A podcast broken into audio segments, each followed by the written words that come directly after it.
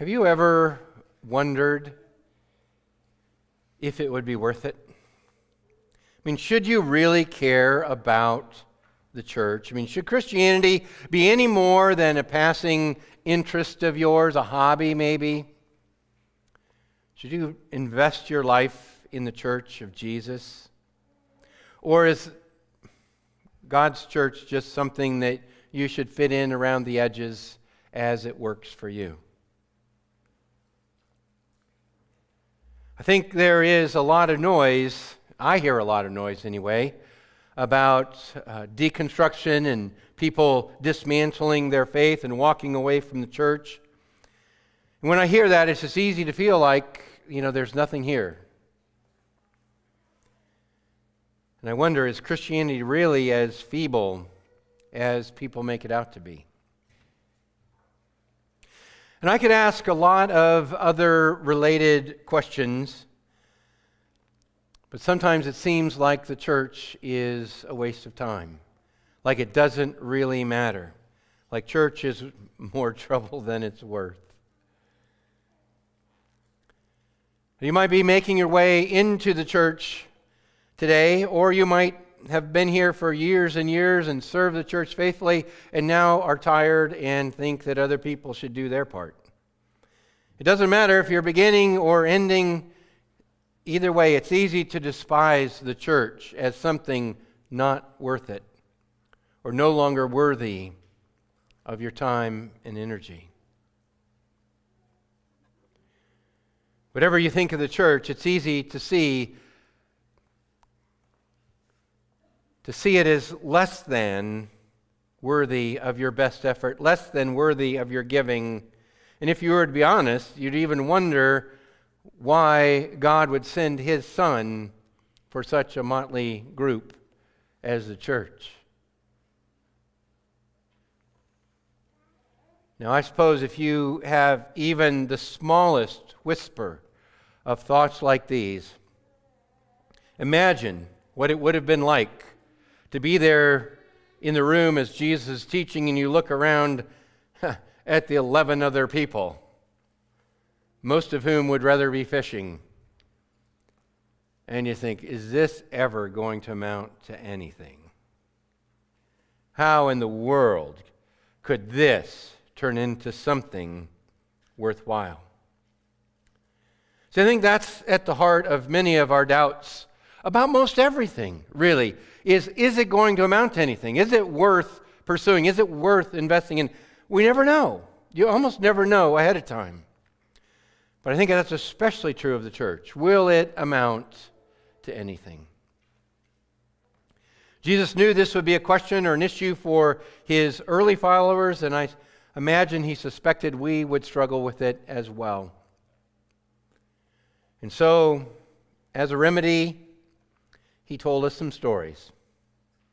So I want to look at two of them this morning and invite you to take your Bibles and turn to Matthew chapter 13. Matthew chapter 13, we'll begin reading in verse 31. Matthew 13 contains numerous stories. These two are embedded in a larger story that tells us, reminds us to be patient because one day, um, one day God will make all things right. Matthew 13, I'll begin reading in verse 31. He put another parable before them, saying, The kingdom of heaven is like a grain of mustard seed that a man took and sowed in his field. It is the smallest of all seeds but when it has grown, it is larger than all the garden plants and becomes a tree, so that the birds of the air come and make nests in its branches. He told them another parable. The kingdom of heaven is like leaven that a woman took and hid in three measures of flour till it was all leavened. All these things Jesus said to the crowds in parables. Indeed, he said nothing to them without a parable. This was to fulfill what was spoken by the prophet I will open my mouth in parables, I will utter what has been hidden since the foundation of the world. So here we see Jesus telling us what the kingdom of heaven is like. And that the kingdom of heaven is neither insignificant nor hidden, but will grow into a glorious kingdom that is out of proportion to its beginning, and a glorious kingdom that permeates everything.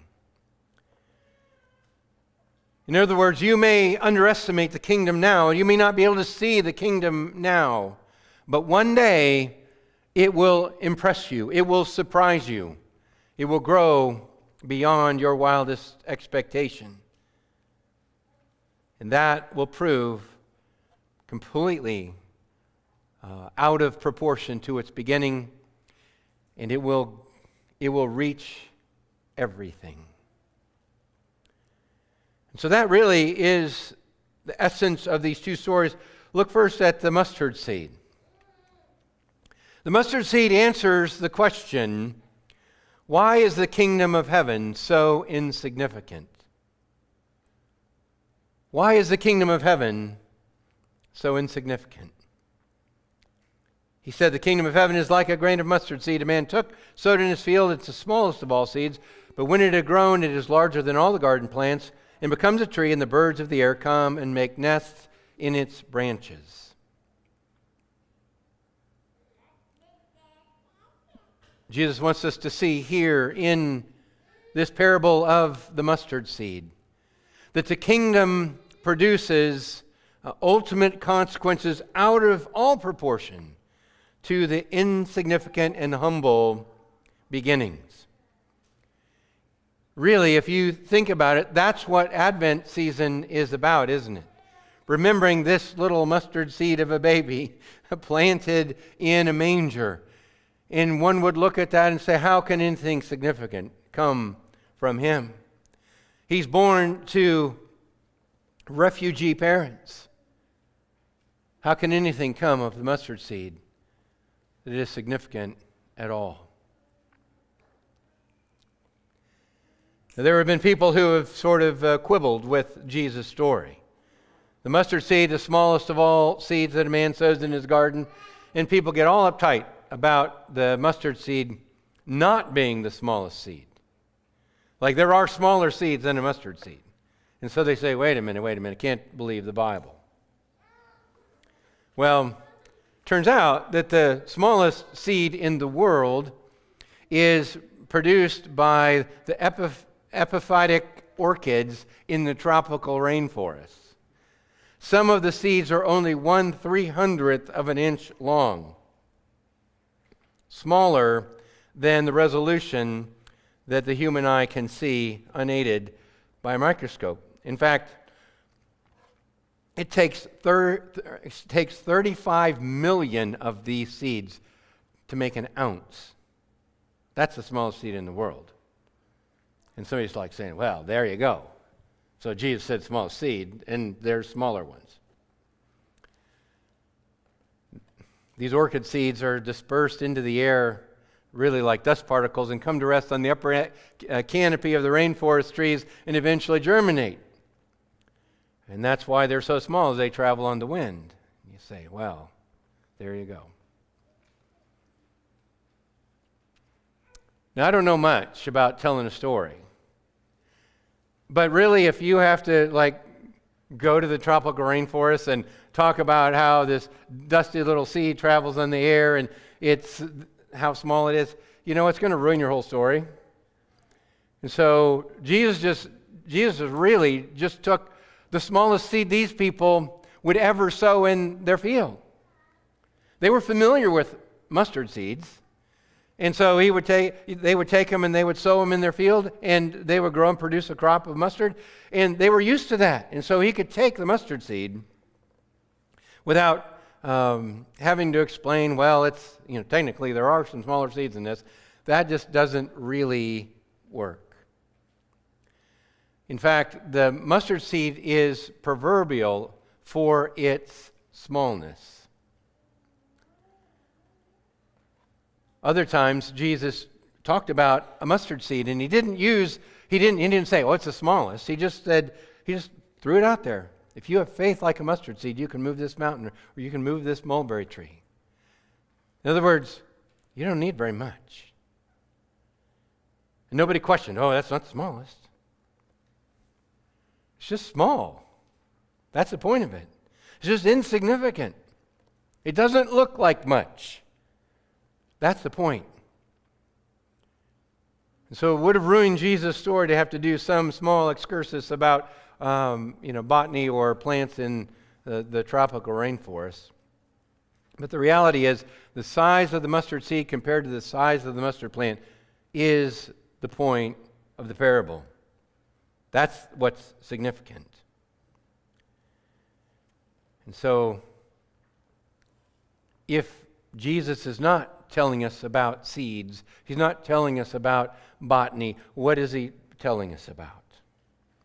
He's telling about uh, us about his kingdom and how it might look insignificant right now, like it's not much to look at.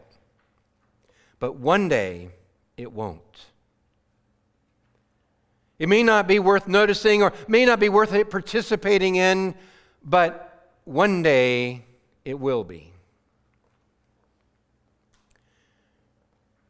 And so think about it. It's no small thing that the church went from 12 disciples to 120 people in praying in an upper room, afraid of the authorities. At the very beginning, tiny little mustard seed, to become five to ten million people within 300 years uh, in the Roman Empire, such that they had to make new laws to respect Christians because there were so many of them. Now, 300 years may seem like a long time, but it's not very long to grow something from 120 people to 5 to 10 million.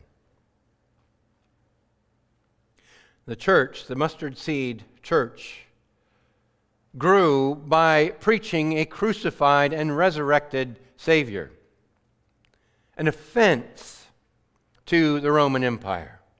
They did it by nursing the sick and by valuing women, by saving babies, by su- supporting monogamous marriage, by holding a different sexual ethic, by sending missionaries, and by suffering martyrdom. The thing Jesus uh, taught was so um, radical that by doing them, the Roman culture took notice and found this little band of mustard seed believers to be incredibly attractive. They started like a mustard seed and grew into a world changing plant.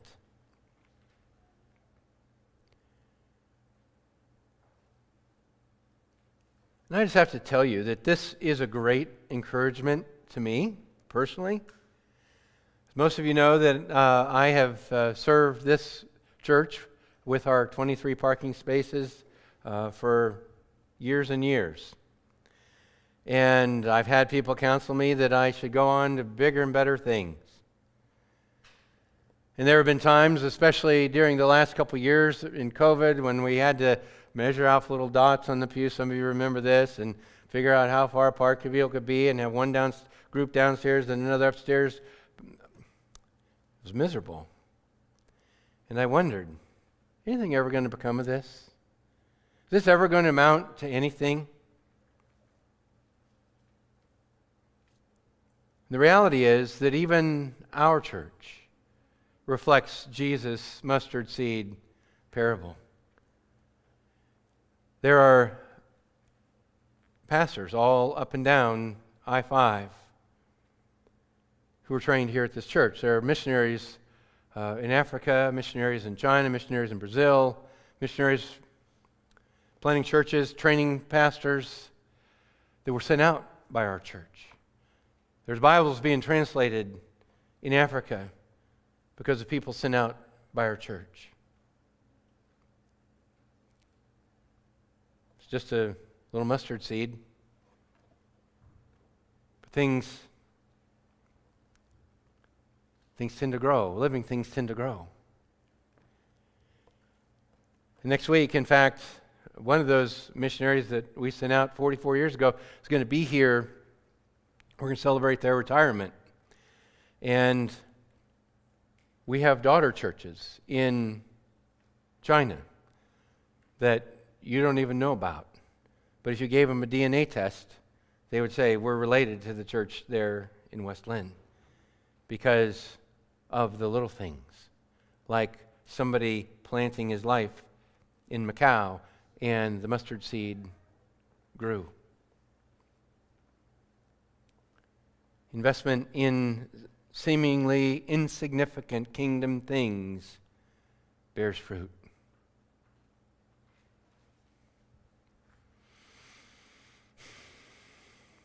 There's probably nothing that marks Christianity more than our humble beginnings. Even our Savior was born in a barn, laid in a manger, ran from people who tried to kill him, died on a cross.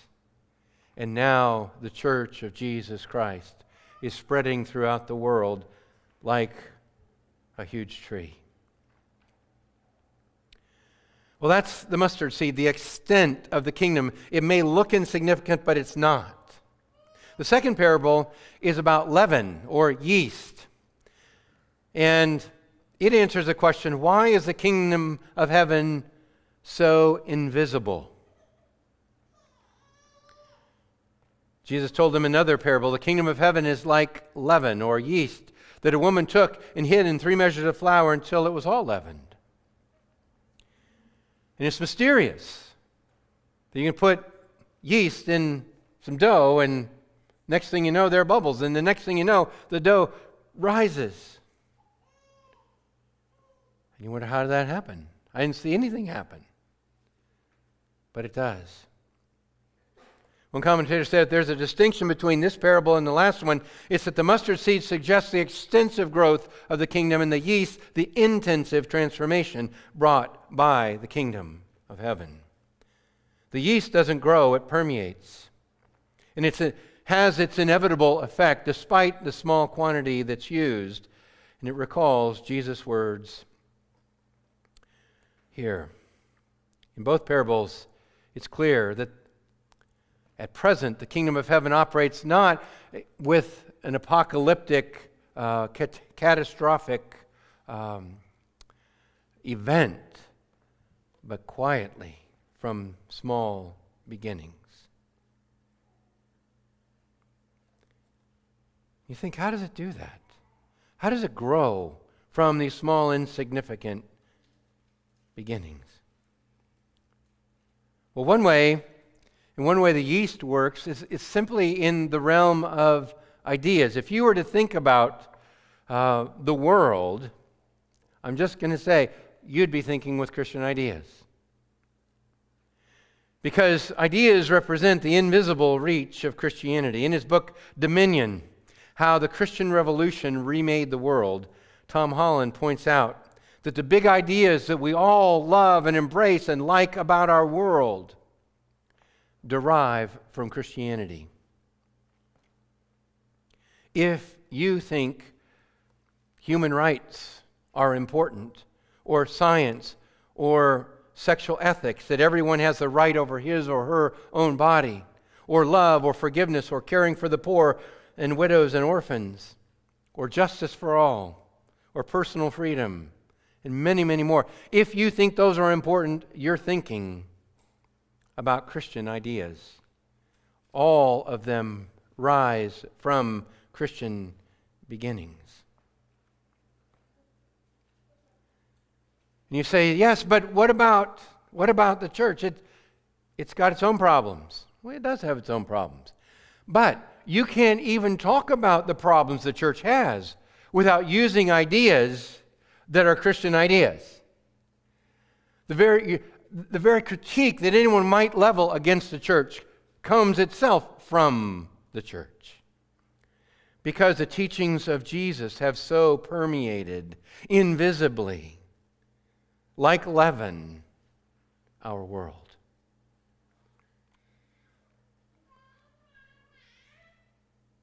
I think the leaven just sneaks in there in ways that we can't see and don't understand. But also, the kingdom grows in other invisible ways. I mean, certainly there are visible things that represent the institutions of Christianity, the, the outgrowth of this mustard seed. When I, talk, when I said that the mustard seed grew because they cared for the sick, they did in the beginning. And then later they built hospitals. They cared about the education of women and children, and yes, they did. And then later they uh, started universities. All of that is the Christian growth of from this mustard seed. But the growth from the leaven is simpler than that. It's the little things. It's really the, the phone call that you make to somebody that you know received an unfortunate diagnosis from the doctor. or it's the friendship that you don't give up on, even though someone would never pay you back, never really be the kind of friend that you hoped they'd be. It's the generosity that when, when people give in the name of Christ to people who will never pay them back. That happens because of the influence of Jesus. And it's not just one of those. You might think, oh, I remember 10 years ago I did something like that. That's great. But you know what? Those things are happening all the time from this church, but from many, many, many, many, many other churches all around the world, all throughout history, and the church, little by little, relationship by relationship, conversation by conversation grows. Like leaven that infiltrates, unseen and unnoticed. Nobody ever gets credit for it. Yet God uses those small, insignificant, seemingly insignificant investments in the kingdom. The mustard seed represents the external expansion of the kingdom, and the leaven, the unseen penetration of the kingdom. You see, one of the ways that I think you should even think about um, the, the leaven and the way the leaven of the kingdom works into your life. Let me just say, I mean, leaven is, leaven is sometimes referred to in negative terms in the Bible. Here, unquestionably it's in positive terms. Really, leaven is neutral. If there's some modifier on it, like beware of the leaven of the Pharisees, then you would, well, be careful of the leaven of the Pharisees. Because in that re- regard, he's defined what he means by leaven. But here he's just, he wants us to know the kingdom makes its way unseen into all these different words. And I'll tell you, the kingdom makes its way even in your life in ways that you don't see or notice sometimes. I mean, there are times when I'm just thinking about my own life and it doesn't look like anything's happening. And it doesn't look like, I mean, I read the Bible and nothing, you know, jumps out at me. It's like, oh, there's another day, there's another thing. But you know what? Over the course of time, unseen, surprisingly, God makes changes in my own heart because of His Word and the work of the kingdom of heaven in my life. And you'll surprise yourself that the kingdom will invisibly invade you as well when you submit to the king of the kingdom. The kingdom expands like a mustard seed into a plant, and it permeates like yeast into dough. One is obvious, the other is invisible.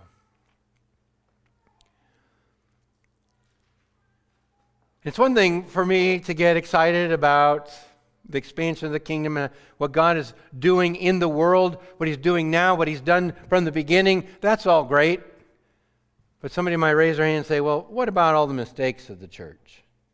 What about all the things the church gets wrong? And Certainly, the church has gotten a lot of things wrong.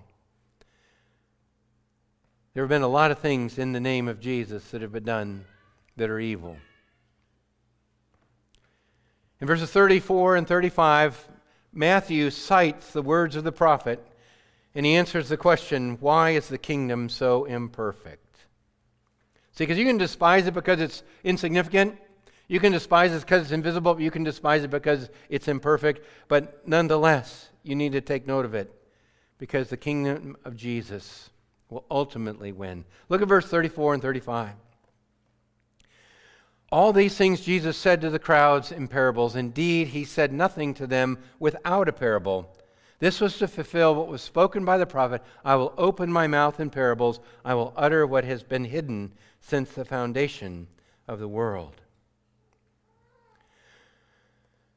So it's important to notice that the stories came from Jesus. Jesus said the kingdom of heaven is like, the kingdom of heaven is like. And then Matthew gives us here the editorial comment on the stories of Jesus. His editorial comment on the stories of Jesus comes from the prophet.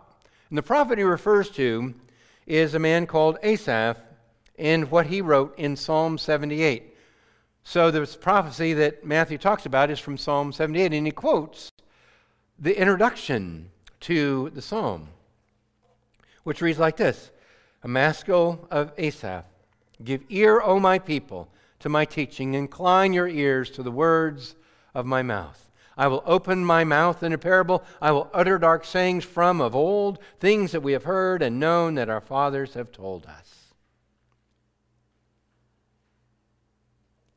It's interesting that this is a very long psalm, 72 verses, in fact, but Matthew only quotes the introduction.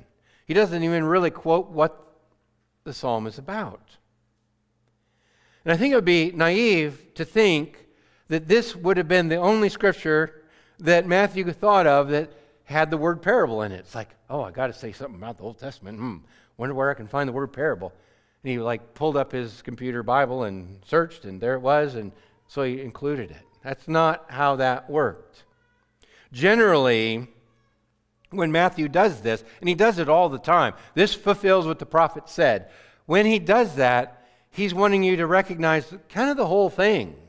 He said, I'm going back there because there are uh, treasures there that I want you to go back and see. And so he's probably trying, by using the introduction, to remind us of the entire psalm.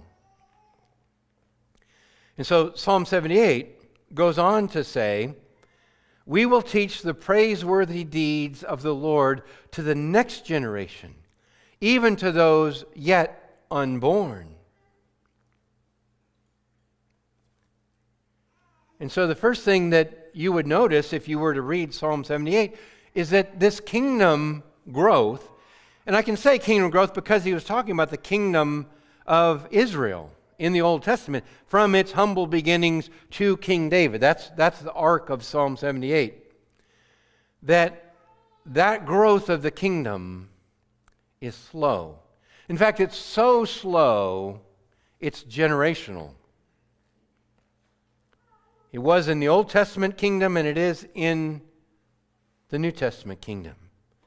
It's slow like the growth of a plant. It's slow like the rising of dough. It's slow like a farmer who waits to harvest his wheat is full of weeds. And I think what Matthew wants us to go back and notice is that this kingdom and the growth of the kingdom will take generations of faithful parents and grandparents passing on the teaching of Jesus. Generations of parents passing on the um, character and the qualities and the kingdom ideals of Jesus before the kingdom comes in all of its fullness. And so, parents, let me just say you have an important kingdom role to play. In fact, you have, you have such a vital, a vital kingdom privilege to teach the next generation about Jesus. You are part of what God is doing, not just now, but what God is doing in the future to bring His kingdom to fruition. And so, one of the things to notice in Psalm 78 through this prophecy is that the kingdom is slow and it's generational. It's one generation telling the next generation. But the other thing, if you were to read Psalm 78, um, you would have to recognize that it's not just something about generations, it's really about all of the mistakes and the rebellion and the foibles of the rebellious people of God in the Old Testament. In fact, if you were to read Psalm 78, it rehearses rebellion after rebellion after rebellion so that you'd think these people don't get it at all. These people are a, a hot mess. And yet, God's plan still comes to fruition. You still have all of this rebellion in the beginning, and then you have King David that God Himself takes and plants on the throne in this marvelous kingdom that God has granted. And that's how you see it in the Old Testament. All of this rebellion, yet somehow, in the midst of all of the mistakes, in all of the wrongdoing, and all of the failure, God brings about his plan and places David on the throne. The arc of Psalm 78 from all this rebellion to King David is a similar arc to the one that you see in the life of Jesus. That Jesus, from the beginning, when he's talking about these parables, to hide them from those who are rebellious, to hide them from those who don't have ears to hear, so that those who do have ears understand what the kingdom will be like.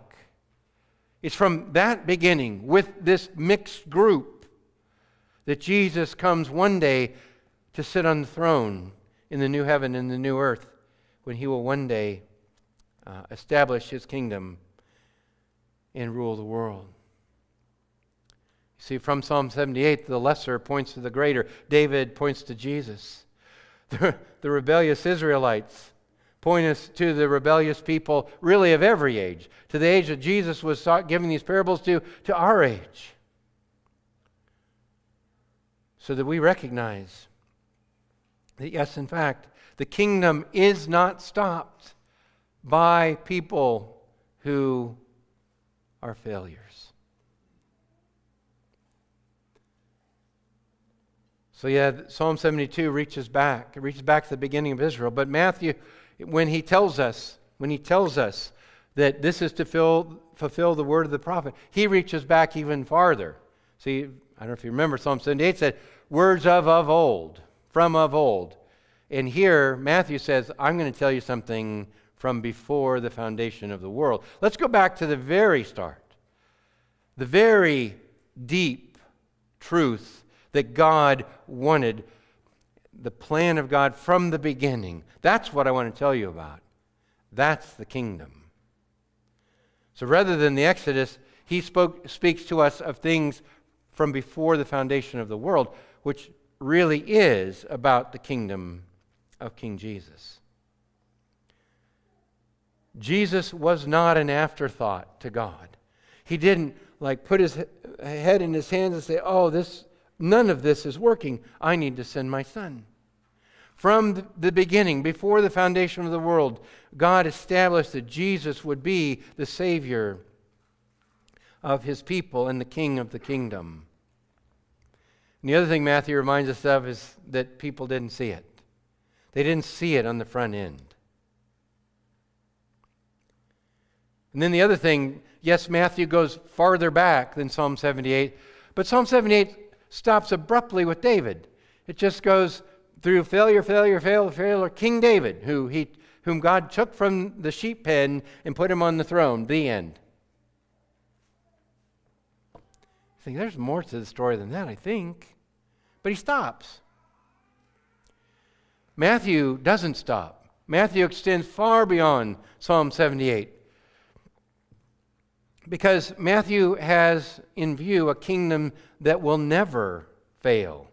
Not a kingdom like David sat, uh, uh, ruled, where the, the kingdom lasted in good shape for 40 years and then began to deteriorate.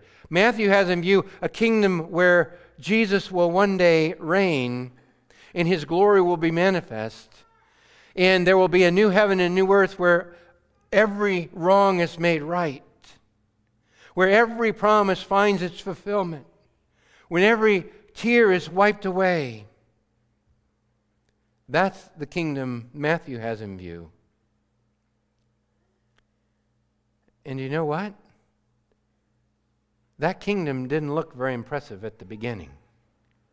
That kingdom doesn't really look that impressive right now. Sometimes you can't even see it. And for certain, it's not perfect.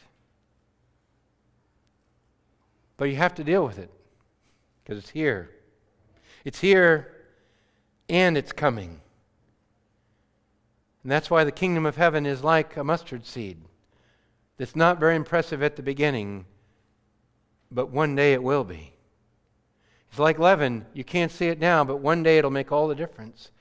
That's how the kingdom of heaven is.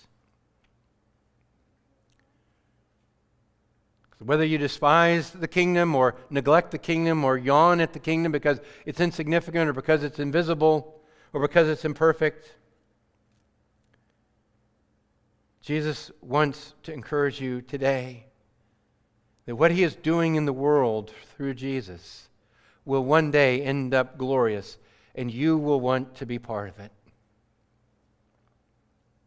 And so, if you ever think about what God's doing in the world or think about the church and youth worry there's not much there, remember the mustard seed.